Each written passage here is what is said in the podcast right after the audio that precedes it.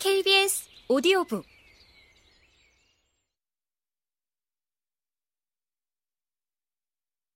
부시가와 테일러가 모퉁이에 있는 야간 약국에서 스페이드는 전화를 빌렸다.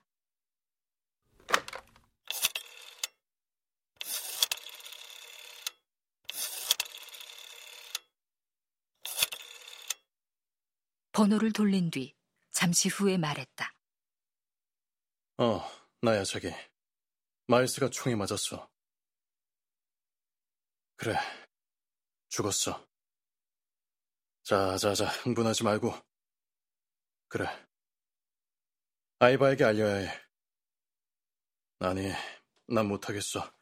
자기가 해. 착하네.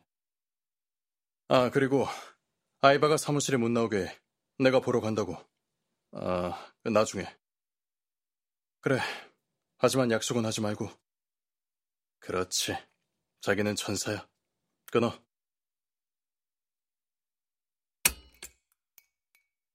스페이드가 다시 천장에 매달린 전구에 불을 켰을 때 양철 알람 시계는 3시 40분을 가리켰다.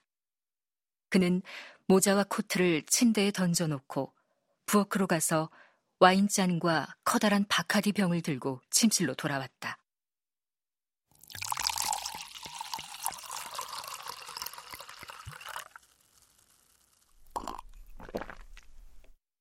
한 잔 따라서 선체로 마셨다.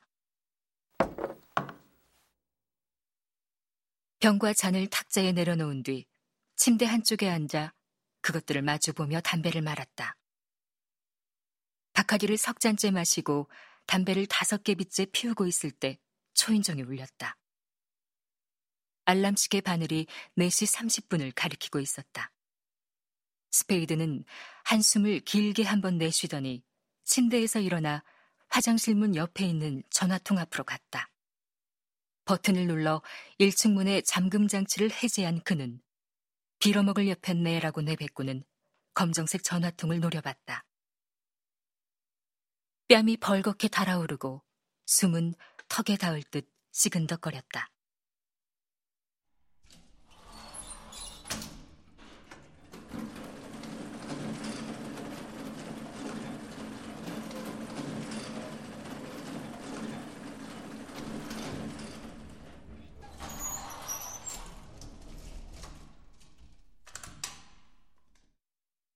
엘리베이터 문이 열리고 닫히느라 삐걱거리고 덜컹거리는 소리가 복도를 타고 들려왔다. 스페이드는 다시 한숨을 내쉬고는 현관으로 걸어갔다.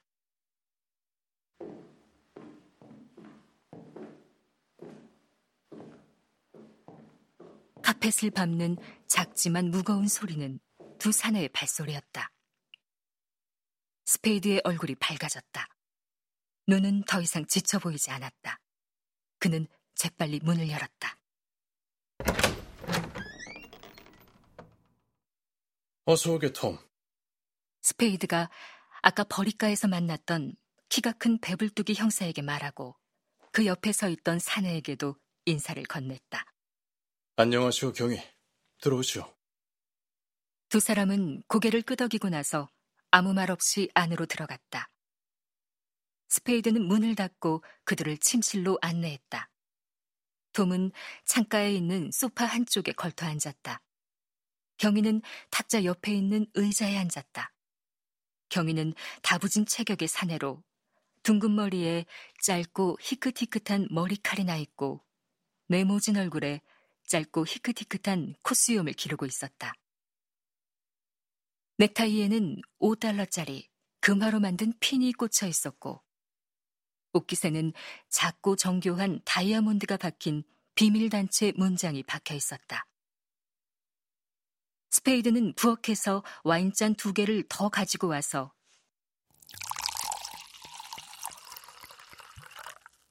박하기로 석 잔을 채워 두 사람에게 한 잔씩 건네준 다음 자기 잔을 들고 침대 한쪽에 앉았다.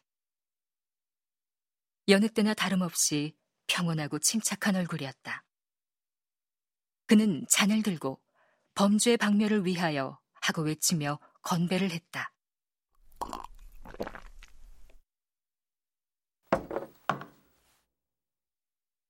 톰은 잔을 비워 발려 바닥에 내려놓은 뒤 지늘기 묻은 집게 손가락으로 입을 훔쳤다. 침대 다리를 뚫어져라 바라보는 모습이 마치 뭔가 희미하게 떠오르는 생각을 잡으려 애쓰는 사람 같았다. 경희는 12초 동안 잔을 쳐다보더니 홀짝 맛을 본 뒤 팔꿈치를 걸치고 있던 탁자에 잔을 내려놓았다. 살피는 듯한 매서운 눈길로 방을 한 바퀴 둘러본 뒤 경위가 톰 쪽으로 얼굴을 돌렸다. 톰은 뭐가 불편한지 소파에서 몸을 뒤채고 나서 고개도 들지 않고 말했다. 마일스 부인에게는 알렸나, 샘? 어, 그럼. 스페이드가 대답했다. 어떨 것 같아? 나야 여자한텐 젬병이잖나. 스페이드가 고개를 흔들며 대꾸했다. 자네답지 않게 무슨 그런 소리를. 톰이 부드럽게 말했다.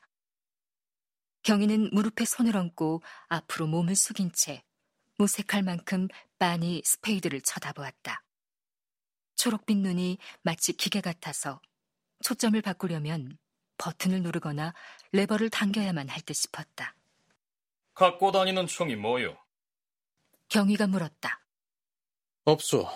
그리 좋아하지 않아서. 물론 사무실엔 몇 자루 있지만. 그거 하나만 보고 싶은데 혹시 여기엔 없어? 그렇수다. 정말이요? 못 믿겠으면 찾아보슈. 스페이드는 빙긋 미소를 짓고 빈잔을 한번 흔들었다. 정 원한다면 이 방을 이잡듯이 뒤져보든지. 군말하지 않겠소. 수색영장만 있다면. 아이고, 이러지 말게, 샘. 톰이 끼어들었다. 스페이드는 탁자에 잔을 내려놓고 자리에서 일어나 경위 앞에 버티고 섰다.